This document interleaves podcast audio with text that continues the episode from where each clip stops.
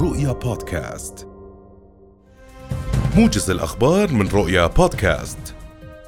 قال مدير عام اتحاد المزارعين الأردنيين محمود العران إن أسباب ارتفاع أسعار الخضار والفواكه يعود إلى الظروف الجوية التي أثرت على المملكة وانخفاض درجات الحرارة إلى أقل من المعدلات السنوية.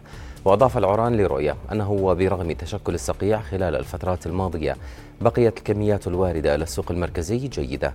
وبين أن الارتفاع الذي يطرأ على درجات الحرارة خلال الفترة الحالية سينعكس إيجابا على الأسعار لأن الكميات الموردة إلى السوق ستتحسن بشكل كبير.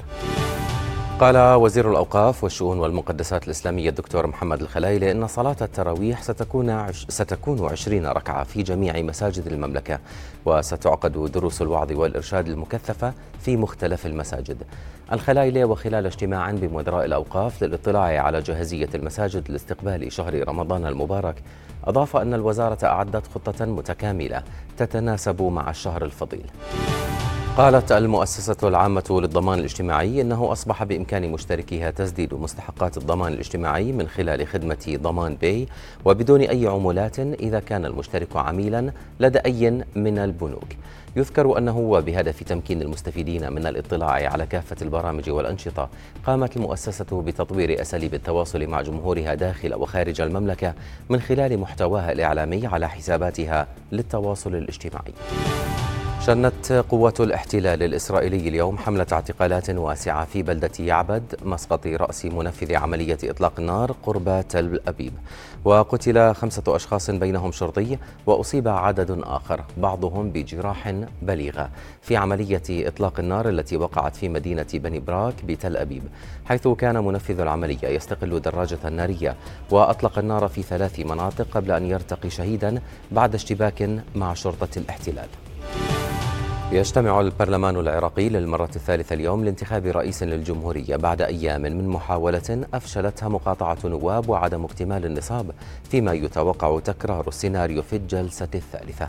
وبعد ستة أشهر من الانتخابات النيابية المبكرة لا يزال العراق من دون رئيس جديد وبالتالي من دون رئيس حكومة جديد يتولى السلطة التنفيذية. وإذا فشلت جلسة اليوم سيكون أمام البرلمان مهلة حتى السادس من نيسان المقبل لانتخاب رئيس. قال الرئيس الأوكراني فولدومير زيلينسكي إن المؤشرات الواردة من محادثات السلام مع روسيا يمكن وصفها بالإيجابية. وقال زيلينسكي في ساعات متأخرة من يوم أمس إن كييف لم ترى أي سبب يدعو إلى تصديق كلام بعض الممثلين الروس ولا تثق إلا في نتائج ملموسة من المحادثات.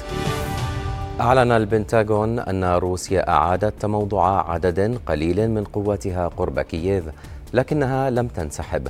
وربما تتحضر للقيام بهجوم كبير في مكان آخر من أوكرانيا.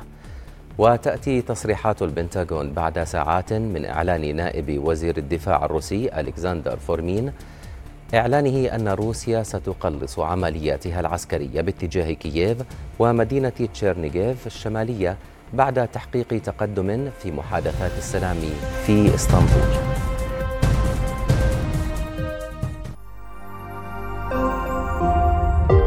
رؤيا بودكاست.